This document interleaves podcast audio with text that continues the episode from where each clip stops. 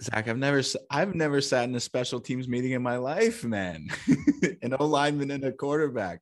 Two, I don't know if there's a worst possible combination for, for some special teams analysis.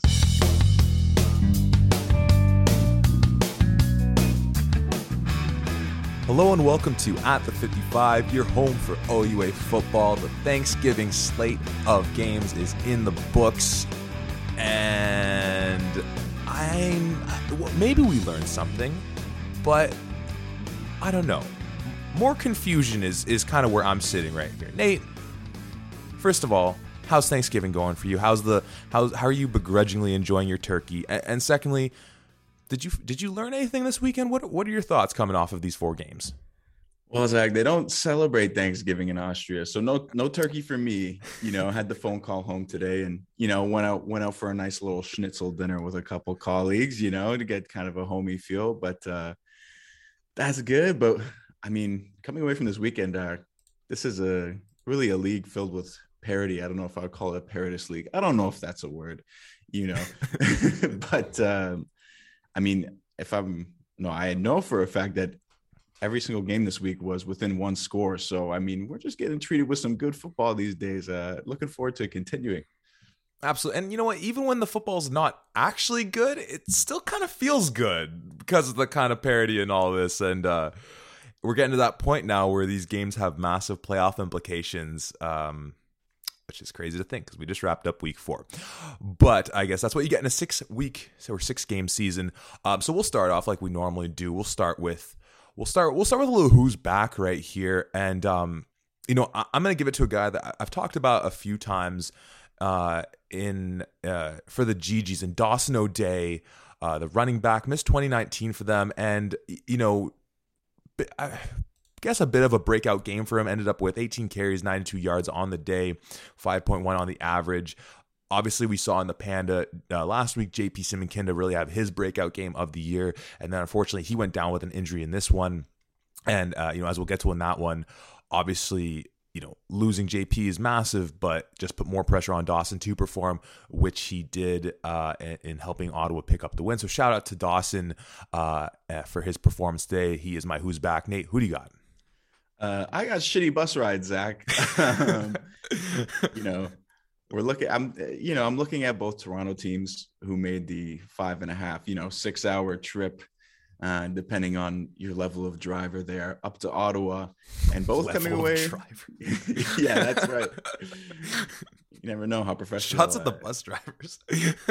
sorry, well, that could be that could be good level two. That could be good level two, but uh, five and a half hours in a single day. You're making that same yeah. trip back, both experiencing heart wrenching losses on the road. That's not a fun trip to make back home. And maybe a little bonus. I'll throw Mac in there as well. Probably their longest bus trip of the year in the OUA West going out to Windsor. And similar scenario there. Uh, kind of playing, I guess, a, good game at times, but completely capitulating down the stretch. And uh, having to sit with that for a couple hours on your way home is uh, not the best feeling. So that's what I got. Some some shitty bus rides are back for some OUA clubs. You know, I'm gonna throw this at you though we didn't prepare it, so my apologies if you, if you don't have anything quite ready. But what's what's the go to movie for Nate Hobbs on the bus ride? Were you a movie guy? Are you a music? Are you trying to get some homework done? What was the what was your uh, move on those long bus rides? I was going for like music and podcast mostly, you know, nothing too exciting, just trying to trying to relax and and a lot of times, you know, if it's same day trip, obviously I'm trying to maybe get a bit more sleep. But uh, I actually have a funny bus story I'll throw out there. Uh, when I was growing up, you know, our local team, you know, Mississauga Warriors, we made a, a trip down to North Carolina for a little, you know, mini football tournament thing. And and you know first day or whatever we're on the bus you know you, you throw a movie on right? Obviously we're a bunch of like 13 year old kids you got to entertain us. Um, so they throw in the movie the water boy which you know a pretty solid football movie right? So bobby boucher man of course. No complaints. The movie proceeds to get stuck inside the dvd player. Classic. So for the duration of the trip, we are watching The Water Boy over and over and over and over again. So yeah. you can only imagine Um, I've watched it enough for about several lifetimes. So if you ever want any quotes, uh, just ask me, and maybe we could do a little role play later on at some point. What's your stance on H2O versus Gatorade? Water sucks. It really, really sucks. oh, that's excellent. You know, I feel like uh, since we're going to OVFL reference, I feel like uh, you know, back on the Metrotron Wildcat days, I feel like 300 was always a go-to just to pop in. Um, but I feel like when I was at Guelph, I tried to, I like to bring like my books to be able to. Oh, Zach, he's studying. I'm Zach's really just like he's a he's scholar. A, he's, he's, a scholar. Not once an academic all Canadian, but that's all right. We're doing okay now. Let's move over to our players of the week. We'll start on the offensive side of the ball. I'm going to give my tip of the cap to the guy who bit of a spoiler alert for something we might talk about on our next episode is perhaps been the best offensive player in the league so far. That's Rashid Tucker. Uh, another stellar day for him in picking up the win against Guelph. 102 on the ground, two touchdowns. I'm going to leave it at that because I'm sure we're going to get into that game off the jump once we finish up with that. But I mean, it's just uh, you know we kind of talked about with Trey Ford where you kind of get so used to these performances that it's sometimes easy to not recognize or acknowledge them when they happen. So I'm just not letting another really good Tucker performance go by unacknowledged. Um, yeah, hell of a game for him and you know, it was a, a performance where we'll get into it, where Guelph's defense, you know, gave Queens some trouble at times, but Tucker was just solid for them all game long. He's my offensive player of the week.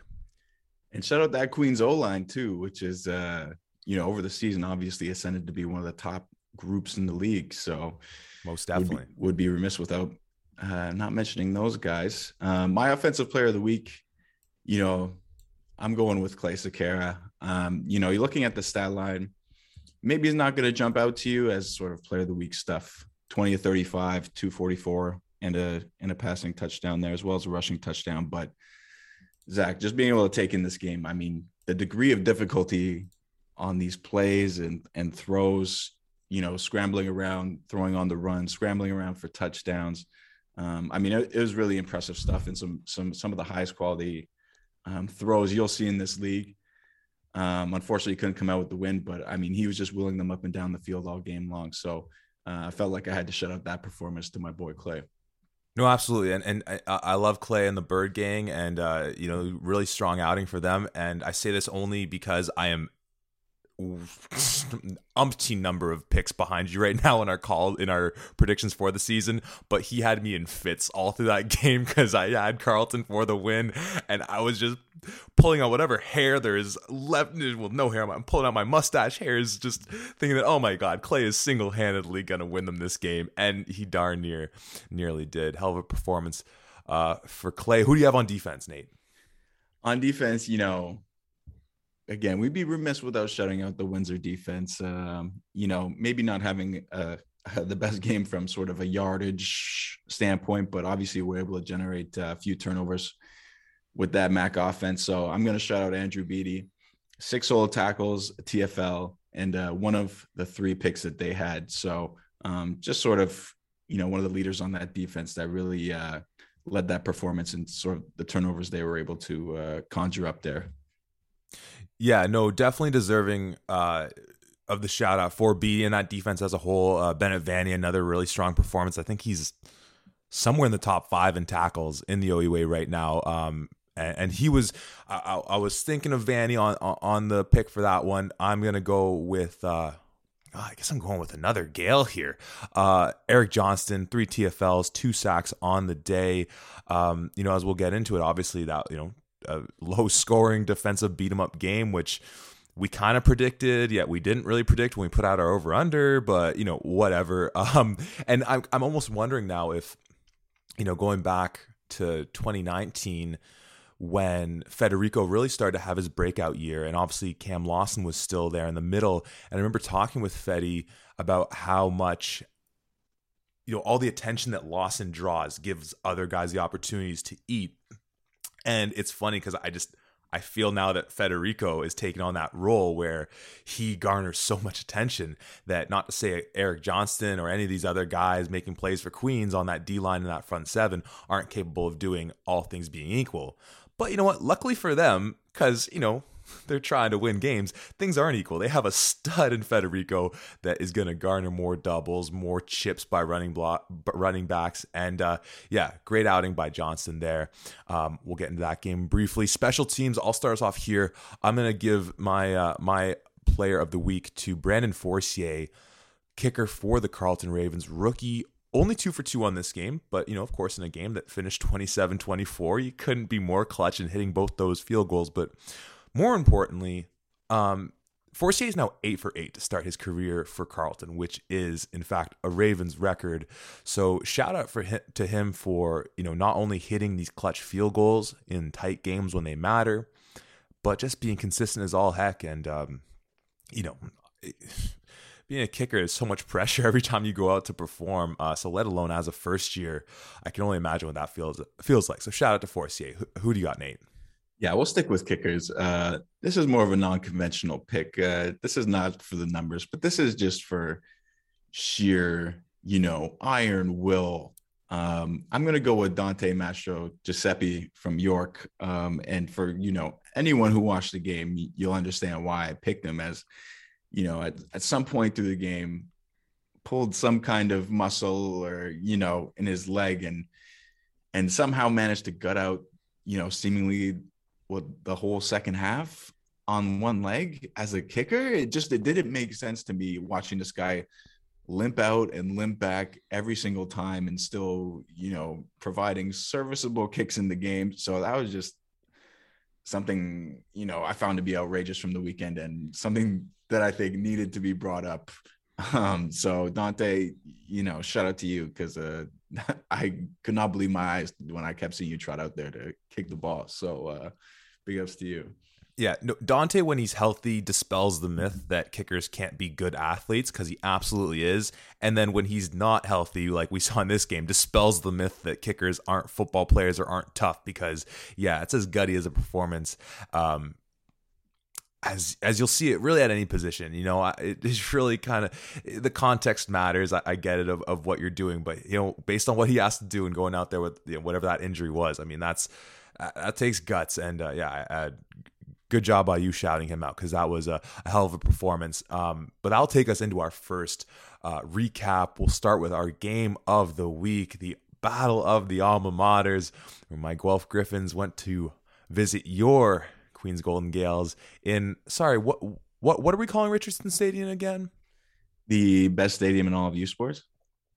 The best stadium. Is, is that up for debate, Zach? I want to know what your opinion is on that. Uh, you know, I, if we're talking U Sports, I'll admit I haven't had the the the privilege of of experiencing, you know, everything this great country and all these great programs from C to C to C have to offer if we're sticking strictly in Ontario, I mean, it's it's hard. It's going to be hard to challenge that. I mean, hey, the, the house that Stu Lang built. I mean, it's a it's a beautiful thing. Um, you know, so anyways, to the action, we had the Gaels knocking off the Griffins, fourteen to eight. The lines for this game we had queens minus five and a half. They covered on that one. The over under kind of alluded to this one in the preamble but uh you know not our finest work. We set it at 43 and a half um which you know what like uh, that's egg on our face across the board because we both took stock in both of these defenses, yet somehow we picked a fairly gaudy line for that one. So, you know, we'll have to go back to the drawing board uh, on that one. And for our player props, uh, we did a shout out to the Hoggies, and you mentioned them when I was bringing up Rashid Tucker's performance. Uh, the Queens O line over under on the pancakes, we set that at four and a half. And you know the official word from Queens is that they racked up 14 on the day. So you know once again. Uh, maybe we we did a bit of a disservice in, in how we set that line, but you know, good job by them across the board. So let's get into the action. You know, the, the first thing that stood out in this was when the 55 man rosters came out was seeing Sean Law back in there. And and the way it was positioned on the roster, it didn't actually look like he was going to start. But, you know, obviously him back in the fold, maybe still nursing that injury, gonna get a scene appearance from him when, you know, the, the lights were shining the brightest at Richardson. We did see him trot out to start the game and and it you know the big thing and, and and real quick shout out to coach joe D'Amore the former coach at windsor who was all in our threads covering those games on Friday night, which, you know, thank you, coach, because it's, you know, you definitely have more insights than I do on this game. I, I'm, I won't, I won't speak for you, Nate. I know you quarterbacks are pretty clever, uh, clever, clever guys there. But you know, as he was highlighting throughout the game, one thing Guelph was really hurting themselves with was not having a deep threat. So Sean Law back, they have that deep threat. You could see, as we talked about in that Western game, really going with those corner routes, those deep corners to guys like Keandre Smith, Clark Barnes, and it looked like that that was back. But unfortunately, Law didn't last too long in this one, and uh, it, it kind of became, you know, a bit of a a rinse and repeat for Guelph. Um, what what are your thoughts on this one? Um, you know, Queens, Guelph. What are we taking away from this performance here from these teams? Well, it's hard to go into it without talking about the Guelph quarterbacks. And you know, you mentioned Sean Law, and I obviously they switched quarterbacks. You know, um, I think midway through the second quarter and threw in DeAndre Rose, and I I couldn't tell you if that was a product of injury or a product of play. You know, I thought early in the game, Guelph had a couple really good drives. Um, that maybe you could argue should have been capped off with touchdowns. It, it seemed like uh, the Guelph game plan was to take some shots, you know, on those field goal routes, and and you know, my boy Thompson McCallum's out there playing uh, field corner, and they tried to go over the top of Clark Barnes. Um, both throws into the end zone, one on the left side, one on the right side. Both fell incomplete, and kind of that was sort of you know the the omen early on in the game. I think um, because Guelph was moving the ball early in the game um, and sort of not being able to cap off those drives really hurt them going forward. Um, and you know after those couple drives ended and sort of the juice stopped to flow for the offense, it became pretty difficult until late in the game. And you know they were able to move ball up points, but that Queens defense, you know, we've mentioned it before, just the red zone defense. I mean, it's unbelievable. Definitely, and it, you know we'll obviously get to the Windsor Mac game shortly. Kind of reminiscent a little bit of what Windsor was doing. You kind of set that up a bit, where it's like you know, uh, and Mac more so than Guelph, where racking up yards, but that you know possible sixes were turning into threes or turning into nothing at alls.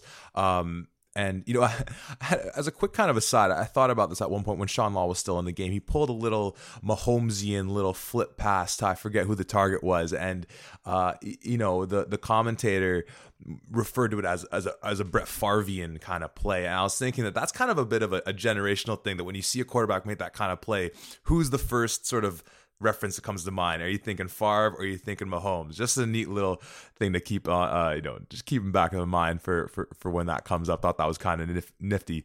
Um, but no, you, you, yeah, man, you're you're totally right. And you know, the thing with the thing with the Guelph defense in this one, and obviously I shouted out performance by Tucker, is that you know we've talked a lot about how well AJ Allen's performed this year, and obviously as we said that Queens O line was you know, quite literally running guys over. Um, but it felt like Queens was.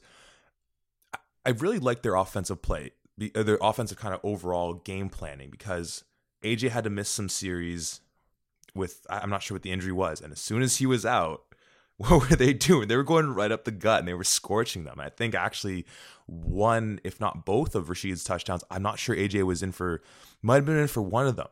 And then, you know, towards the end of the game too, once, you know, they're kind of in holding on that lead, they're really doing a great job of, you know, just chewing down the clock and just chunking the ball down the field in the best way they can. So, you know, that for that Queens offense, you know, and, obviously this goes to the credit of, of guy like Flax and, and, sort of coordinating that offense.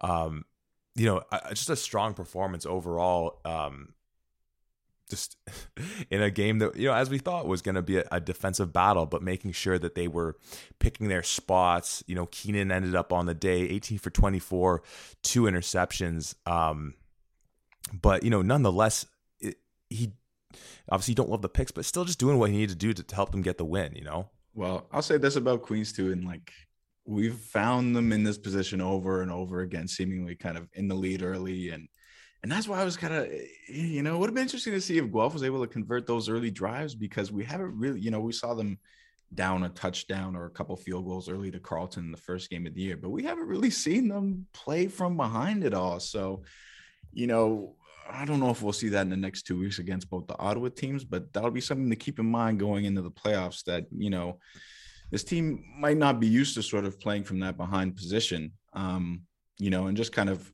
mentioning another thing about Keenan. Obviously, seeing two picks not great. You know, one was at the end of the half, kind of trying to make a play. I'll give him kind of a break on that. Um, Guelph defense did some good things. He was sort of holding the ball a lot early in the game, but I felt as it progressed, and um, you know, I'm gonna hark back to some more uh, Coach Pat lessons here, and it was, you know, what he used to always say is, as you start growing up as a quarterback, you know, it goes from you're making your reads, you're making the throws, and then you reach a point where you begin to start playing the game now. Okay, so what do you mean by that? It means essentially, you know, you're in control, right? You know, Keenan obviously a few times he got pressure, a few times he got sacked, was never phased, threw a pick, didn't get phased. Um, a couple really high quality throws downfield in this one. You know, the one that burned down the right side sticks out to me. Another one where he scrambled left and hit Falcone on the run.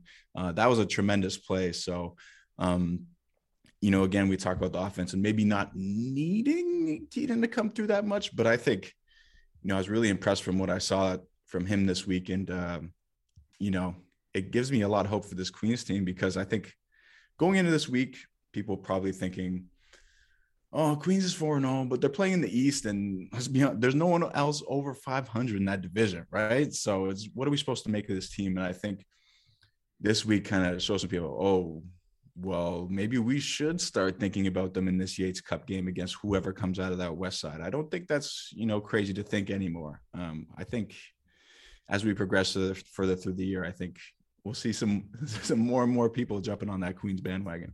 Well, I think whether it happens or not, I think just based on the evidence we have, even when even if you were to look at the West, like it's such a crapshoot of who you think's gonna come out of there. So like if someone was if you're gonna ask me to put down money on who I think if I was going to pick one team to be in that game right now, Queens is the only team that just has consistently performed. And you know, you, you mentioned the piece on on Keenan not having to do too much, and that was part of my thinking in, in buying stock into that Guelph run defense is that if they could force it to be, you know, James Keenan, you're going to have to beat us on this one. Um, that that could have caused trouble for them. Um, and we'll see because no doubt, I mean, hey, who knows? Maybe Tucker will just keep. I think on the year his average is something like 130 yards per game or something gaudy like that. He's, he's tied. He's, he's, number one in U Sports and yards per game and number one in rushing touchdowns. So you know what? Maybe he will literally just carry this Queens team to a Yates by himself and, and, and no shot at Keenan in saying this, but that Keenan will just be able to continue kind of facilitating that offense, getting better each and every week. Um, you know, also though for Guelph on defense, um, you know, shout out to Christian Stewart, really good game for him, three and a half sacks on the day as well, and, and a guy for Queens, uh, Ethan Martin had a solid game, but uh, a, a a very clear pick six that uh, wasn't able to uh, and slip through his hands on there. He's got to get a little more. Where's who, who's in charge of the stickum at, at Queens? Who, who who's handing that out, Nate? Very funny, Zach. Very funny. we we abide by the rules. We we just maybe you know need to soften the the. inflation of the ball. oh, we're going to inflation now, eh? Okay, all right. Well, we'll have to follow up on that as the year progresses. But you know what? Um, an enjoyable game, uh, solid broadcast. The Queens broadcast is really good, and all reports from Richardson was that it was a, a, a really engaged crowd. It was the it was the hundredth year of football at Richardson, and that was I guess this was the game they were sort of choosing to sort of celebrate that fact. So beautiful night of football in Kingston, and uh, you know, good for Queens to to get the win in celebration of all those things and uh, you know just they keep on rolling. So we'll see how they go uh, and we'll talk about their next week's matchup in our pod later in the week. But we'll put a bow on that one for now and we'll slide on over to our second game in the Friday night matchups. We had U of T visiting the Carleton Ravens. Carleton picking up the victory 27 to 24. Carleton was a minus three and a half favorite on this one, so not quite fitting the bill on that uh, on that pick there. Over under on this one, 39 and a half points. So you're safe on the over if you took that. And then we had Danny McWhirter over under on picks at a half. He could not steal the ball from Clay or anyone on the Bird gang. So under on that one. So this was an interesting game. Um, as we kind of set up a little uh, in, in talking about Clay's performance, had me uh, having picked Carleton very nervous in this one, though at the end of the day, I wouldn't have been too upset at the end of it all um, to see U of T pick up the win.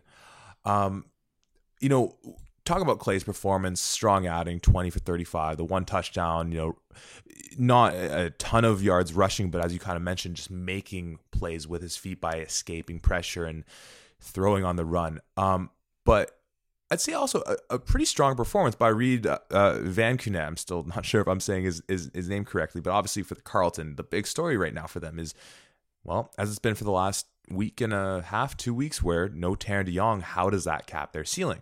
And, you know, not a performance that's going to, you know, garner all star votes or anything like that, but for his efforts 12 for 18, 185 yards, two touchdowns, no interceptions. And, you know, kind of going back to that formula that we talked about for Queens to have success, where probably not the case if Tanner's still in there, but you know, given the sort of the drop off you have now, that this is a team that's still really capable with a with a really strong running attack. So for Reed to be able to have that type of performance to you know play relatively mistake free football and allow Nathan Carter, allow Josh Ferguson to put up the games they did. Nathan ending up going 20 attempts for 109 and a touchdown again. Ferguson 12 touches for 58, um, no touchdowns for himself. So, you know, shout out to Reed for, you know, uh, a, a, stronger performance than, than the Panda and obviously, you know, more experience for him just getting more comfortable in there. What, what are your thoughts coming out of this one?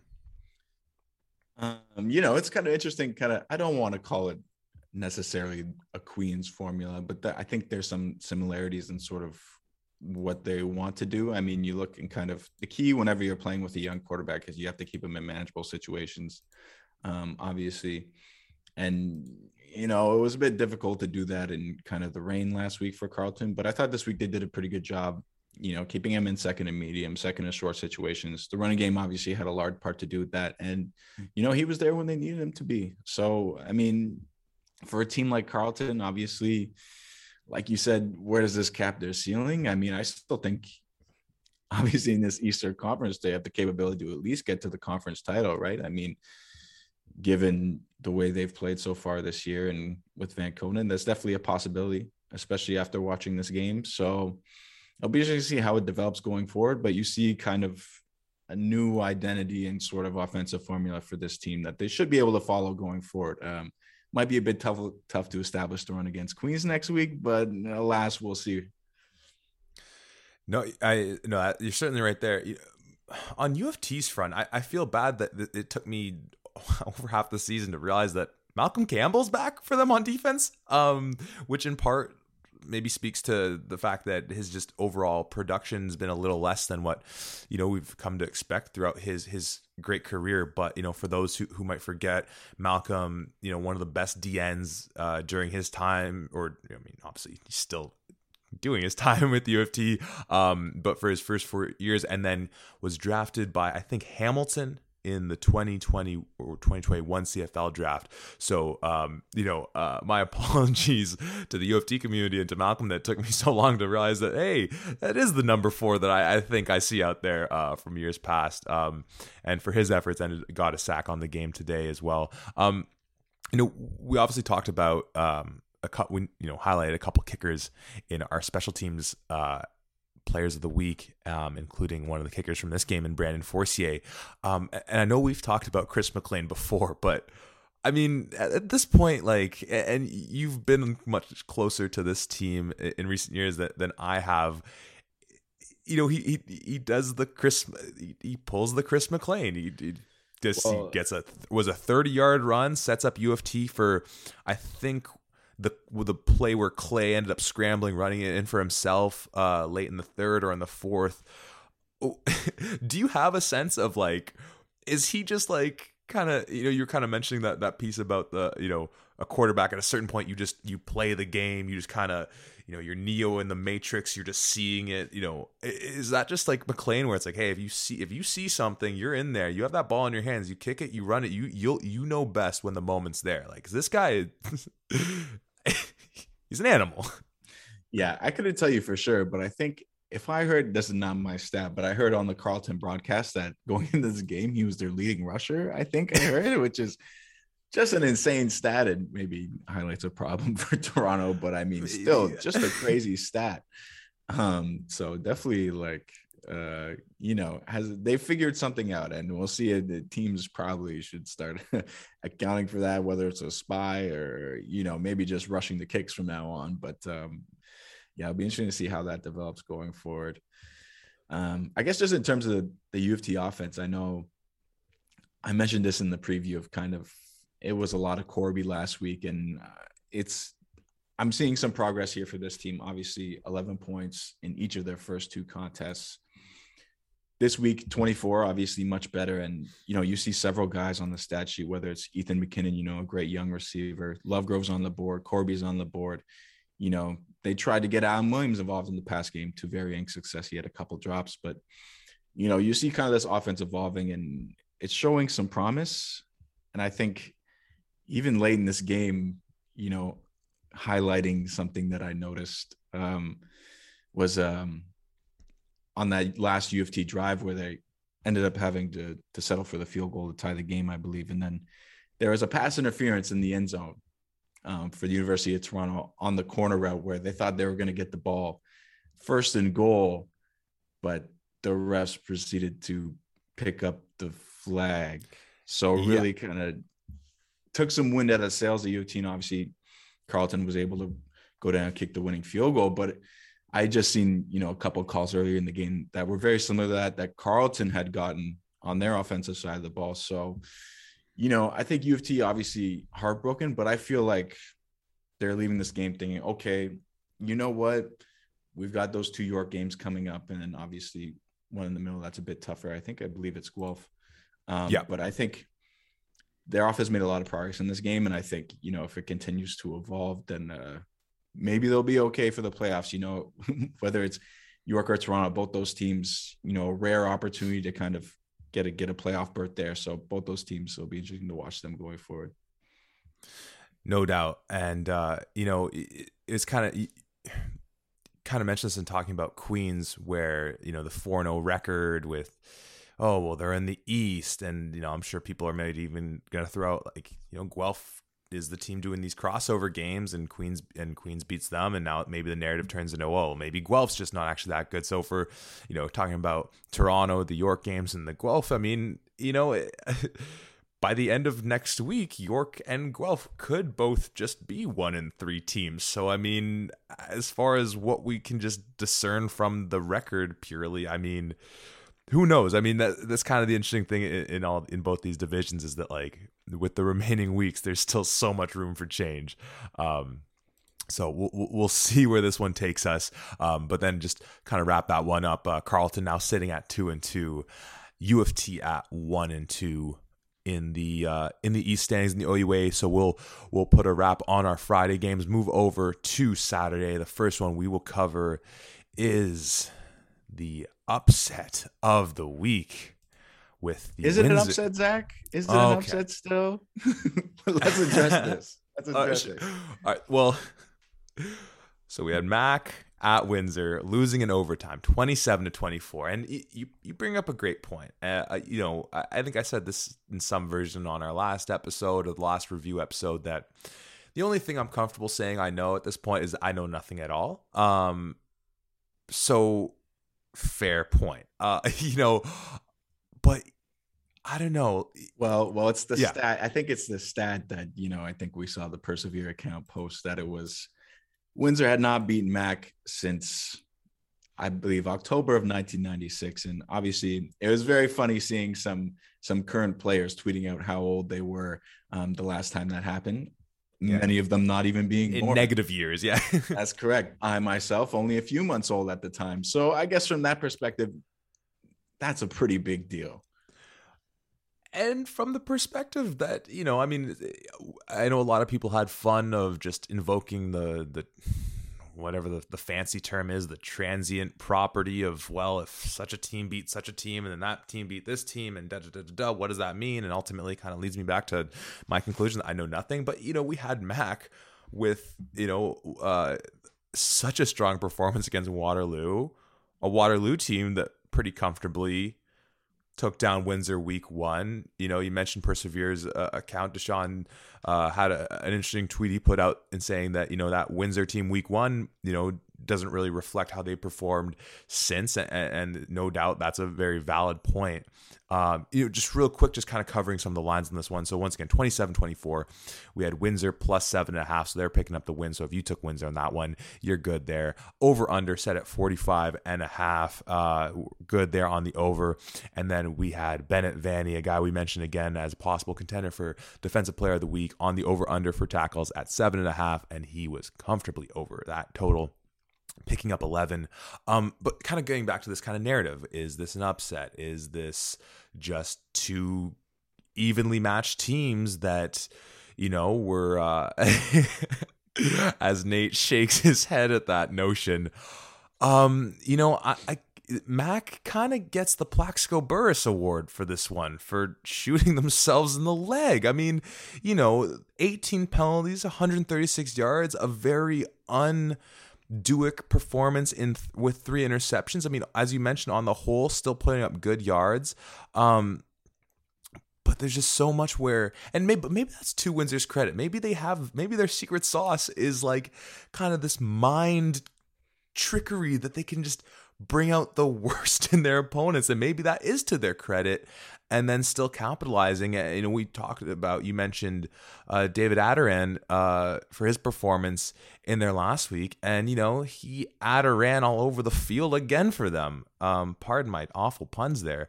Um, and uh, what looks like a pretty solid offensive line, and you know we talked about Queens' O line's looking pretty strong. I've talked a bit about liking Waterloo's O line, and we've seen how that's you know brought them success, um, and and Western as well. So I mean, obviously, the solid O line play is to you know help out all facets of your offense. But I, I, I don't know. I I pass the mic to you with my my hands still, you know. Talladega Nights, I don't know what to do with them. They're just where do they go? What do I do? Uh I don't know. well, I mean, as we talked kind of before recording, this was a very strange game. Um, obviously, looking at the game flow and kind of how the scoring developed through quarters, you kind of get somewhat of an idea. Um, very cagey affair early on.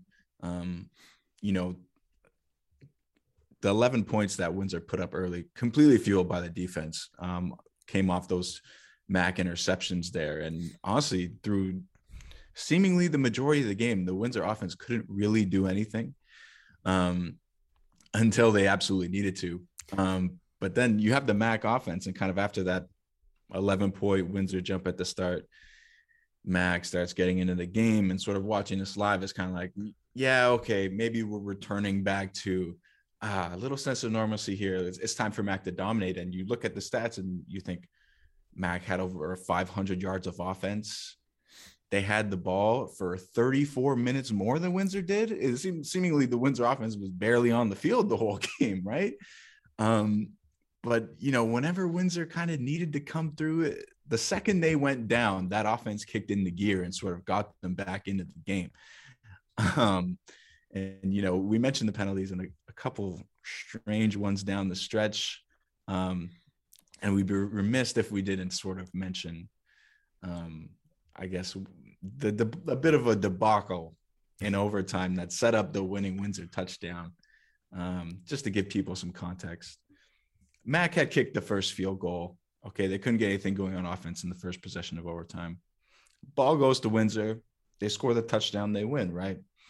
First play gets stuffed on the run. It's second and ten. Okay. Mac seemingly jumps offside. Okay, and I went back on the tape and you know did my uh, little private investigation of the situation. It looked to me as though the Windsor left guard moved first. It was very close, but at that point, the Mac bench just had completely lost their minds. And you had, you know, it's still second and five. They're still on the 30 yard line. You still hold them to the field goal. It's completely fine. Mac completely loses their heads. a bench penalty. A bench, you managed to get a bench penalty in overtime. Tempers must have been running high from all those penalties. And it sets up next play, boom, Windsor down the seam for, you know, 20 yards and touchdown, game over. So, I mean, as much as we want to, you know, and credit to Windsor, obviously taking advantage of their opportunities. I mean, just so uncharacteristic, I think, of Mac. And this was a chippy ball game, and and credit to Windsor for getting in their heads. I, you know, that's just sort of what happened. Yeah, I mean, you know, and and speaking of that touchdown, shout out to Callan Bethune. Not sure if I'm pronouncing his last name right, but you know, a, a beautiful ball, beautiful reception in traffic. Um, you know, he still, as you said, still got to make those plays. Um, you know, that, crazy way to end that game. Um, not to sort of in, invoke a perhaps slightly darker time in, in, in, recent Mac history, but my immediate thought was like, is this is this the Greg Knox era again? Coach bench penalties going on. I mean, that's not what you expect with when when Ptaszek at the helm. Not that the penalty was on was on him per se, um, but just the way that he kind of you know run, seems seemingly runs the ship. Um, but you, you bring up a really good point, how with that Windsor offense, no, maybe not on the whole consistent, but I don't know if the word's opportunistic or if it's just clutch. Because you know when Mac came out in the second half, and, and, you know shout out to Justice Allen for you know easily his best performance of the day, 19 carries, 148 on the ground, uh, one touchdown. Um, but you know when they came out in the second half, Mac, that is, they were moving the ball, and and right away my thought is, oh, this kind of actually reminds me of Mac's game last week where Waterloo was a little dodgy in that first half, and then you know made their halftime adjustments, whatever that means. Um, but then in the second half, they started rolling. It looked like, oh, okay, you know, th- th- this is who we expected to see. Um, but right away, you know, good return for Windsor. I think a couple penalties helped them move downfield, but like it was bang, bang, bang. Windsor's in the end zone, and and then as you said, set it up as well. You know, Mac only three on the first overtime possession, but that's still pressure on the other team to perform. And as you said, that second and five, they're on the 30. Should be in range, but you know, this is still the same MAC defense that held Waterloo to 14 points. There's quality there. I think you know to some extent they can be relied upon, right? I, you know, no, absolutely. You know, I, I mean, as far as Mac's concerned, coming out of this one, I I, I, I guess I feel just similarly as we did as I did after the Western loss, where it's like, you know, definitely some things that uh, can be improved on, but on the whole, does this you know make me completely overhaul my thinking about this team that they they're not going to be competitive in the West? No, you know, obviously as of right now, I guess they're technically yeah, that right now they're fourth in the West behind Windsor, yeah, Windsor at two one, them at one and two. Um, so for them, I I wouldn't say my opinion has changed all that much because even those penalties, like those penalties, are very unmarauder like, um, particularly with Ptaszek at the helm. So do I think that's indicative of what's going to happen with their season? No. Um, for Windsor, I just I, am still here with my hands up in the air. I, you know, I, am sorry, Windsor guys. Like, I, I don't mean to disrespect uh, the the efforts you guys put in. I'm loving seeing you guys pick up the wins. You're just you're a hard team to call. You're a very hard team to call. yeah, you know what? And it's I leave these game this game and sort of the back to back wins for them. And yeah, I couldn't tell you if I'm still going to pick them the rest of the season. I don't know. Well, you know what I mean? And if I would say maybe even probably not. But you know what? I hope that it fuels your Yates Cup run. I I would love to see that. You know what I mean? So Queens Windsor Yates Cup 2021. Is that what's going on this year? Oh my goodness. Yeah, actually, you know, last and last thing I'll say about them real quick. I won't mention him by name because I'm not sure technically if the Western football players are supposed to be using the athletic center um, and, not using their own uh, weight room. But I, I did happen to run into um, a player on Western at the the Western Athletic Center the other day. He uh, spotted the at the 55 uh, hat I was I was wearing. Um, shout out to him for for coming over.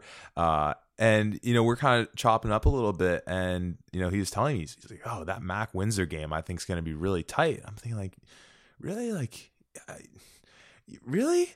And he's like yeah honestly he's he's like i he's like they're going to be our toughest game our toughest opponent going out. And i was like all right fuck off. You play them then you play waterloo you play them again. So like once again no disrespect at windsor but like are, are we already thinking that they're a better team than Waterloo? No, no, no, no, maybe, no, no. No, I mean Waterloo won the head. So, anyways, you're you're crazy, my, think, my friend. I, I think yeah. If it, if it was another game similar to Guelph, then maybe. But I just at times in this game, you know, Mac was completely dominant. I mean, the Windsor defense came up in the big situations in the red zone, and uh, you know, a goal line stand or or two definitely fuels things, and you know, but uh, definitely I I don't know if I could say they're the better team on the whole of the day.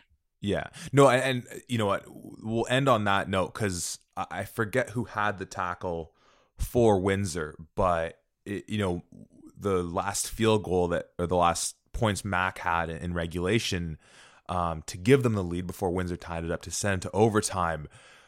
One play in particular where uh, I'm forgetting who was running it for Mac. I don't know if it was Justice, but a brilliant tackle by the defender on Windsor, taking down right at the one and ended up holding them to the three points which you know if that's six that might be the ball game in regulation there so it, I, I do feel comfortable saying that you know about this Windsor team the defense has been very strong for them so hey we'll talk about them more we get into what we are thinking about them going to uh, London to take on Western next week but we'll move on to our final game of the weekend the York Lions hitting the road to take on the Ottawa GGs. The GGs, of course, coming off of the great win in the Panda the week before. York coming off the bye, which I think this game, so final score, Ottawa picking up the win 20 to 17.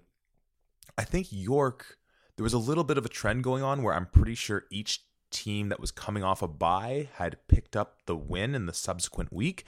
Um, that trend is now over uh, with York losing this one. Uh, the uh, lines we had Ottawa minus two and a half, so the three just gets them over on that one. Over under on the day 37 and a half, so just a tick under that with 37 points total. And for the player props, Talik Aoman, defensive back for the uh, York Lions. We set his over under on TFLs at one and a half. He ended up with zero. And just as a little recap of some of the things we've seen from this York Lions team, if you're scratching your head a little bit, thinking like, you know, uh, are these guys higher geniuses to sort of invoke this fun idea we've been having, uh, taking a defensive back for TFLs? It's like, well, if you're watching what York does defensively, yeah, it's expecting DBs to get in the backfield and make plays is, you know, that that's it's it's that high because he's done it before more yeah, than once. absolutely. Um, you know, I, I want to start off kind of giving you the floor, talking about what you saw with with the quarterbacks in this one. Um, you know, Noah Craney, 23 for 38. 266 yards, three interceptions. Ben Miracle, 25 for 47, 291, one TD, two interceptions. You know, on the Ottawa side of things, you know, we've talked a lot about this receiving corps for them, the performance of Estime, Oladejo, Tristan Park, um, all three of whom, you know, pretty, you know, decent performances. Um, couple of the you know a couple bad drop passes though with that team. And then for the york receiving crew as well like a lot of really solid guys as well. We talk about the daly brothers avante mccoy uh apaya kubi you know a lot of talented guys in there. Um from just the, a quarterback watching these performances what were your takeaway with these two young quarterbacks in a game that uh you know came down to the legs of the kickers really you know, and kind of a, my lame description would be uh, they're two guys who are still developing, and these are passing games that are still developing. Um, obviously, you look at those completion of attempts totals, um, both of those around fifty percent. You know, um, those those aren't amazing numbers, um, obviously, and you know, two guys that are are growing up a bit here in the OUA, and you know that's going to show. They're going to miss the occasional throw that's going to happen. But in a weird game, you know, Ottawa had a couple drops, York had a couple drops, and two offenses that were really kind of finding their footing. And, uh, you know, from that perspective, it was sort of a weird game, but um, kind of uh, better from the York offense, I would say for sure. Um, kind of after watching that Carleton game a couple weeks ago, um, definitely was concerned about sort of the conservative nature of that game plan. Obviously, came out came out here throwing the ball quite uh, quite a bit more Um, and but that also led to much more risk. And obviously, you see Craney with with the three picks there. Um, one of those being in the end zone, that's never a good look for the team, obviously. And um, it's just, you know, it's it's tough sledding for that York offense so far, and um, it's better. I hope it continues to get better. Maybe we see some more Darnell Jarrett, but um, yeah, developing Zach developing. That's that's the word I would use. That'll be our word of the day on this game. Uh, we already mentioned, you know, JP Simonkinda coming off his you know stellar performance in the Panda, leaving this game early um, after only three touches. Dawson O'Day doing the bulk of the carries for Ottawa, ending up with 92, a good performance by him. And, and you know, mentioning those uh, two picks by Miracle, uh, you know, we'd be doing a disservice to uh, to this game to not mention that one of those was returned for six by Mac Bannatyne, which at the time looked like that was going to that was the ball game. Um, I was freaking out watching that at home with my dad. I was like, "Oh my god, this!" Uh, that was uh, you know York was four points away from making Bannatyne the, the the defensive player of the week for uh, at least for me in this one. Um, but you know what? You know we we we we also would be remiss to not talk about what Ottawa was doing on their special teams. Uh, you know, obviously we talked about Master Giuseppe uh, coming up uh, some type of an injury and gutting it out, and all the credit in the world to him for sticking it out. But I don't have the numbers in front of me. But I mean, blocked punts, blocked field goals, and you know, I, I, I can't say I know enough about specials in, in in watching the game or trying to break down the film to always know like, well, was that the the punt block, field goal block unit, you know, putting themselves in a, in a, good position, or was there a mistake on the kicking team that gave the opportunity to the other side. I don't know if you have a better insight into sort of which of those it was, but either way, you know, hell of a job by that special teams unit. And you know a guy we've talked about as well in campbell fair uh you know ending his day. What do we got here? One two three four for six uh on his field goals which of course in a in a game that ended up as tight scoring as this one. I mean that's that's the ball game for them right there. So you know, shout out to that specials unit for for Ottawa. Do, do you have any insights into kind of you know what you were seeing? Yeah, of course. You know, uh, Zach, I've never I've never sat in a special teams meeting in my life, man. An O lineman even- and a quarterback. Two, I don't know if there's a worst possible combination for, for, some special teams analysis. I mean, I used to I used to do a little snapping on on field goals and punts. Maybe you used to hold a couple. I don't I don't know. You know, but yeah, fair enough, fair enough. But none. The- yeah, I mean, it'll. it was a heartbreaker for York too. I mean, you know, the we talk about the pick six, a bit of a lucky play, sort of bouncing off the hands of Dawson O'Day, and they sort of get the touchdown to take the lead, but a bit of I don't know, football gods karma, whatever you want to call it.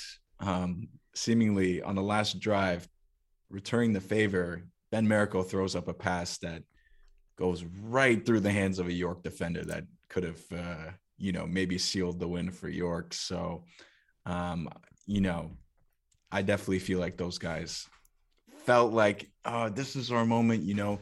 And if they win this game, that's huge for their playoff implications. Obviously, sort of. Oh yeah.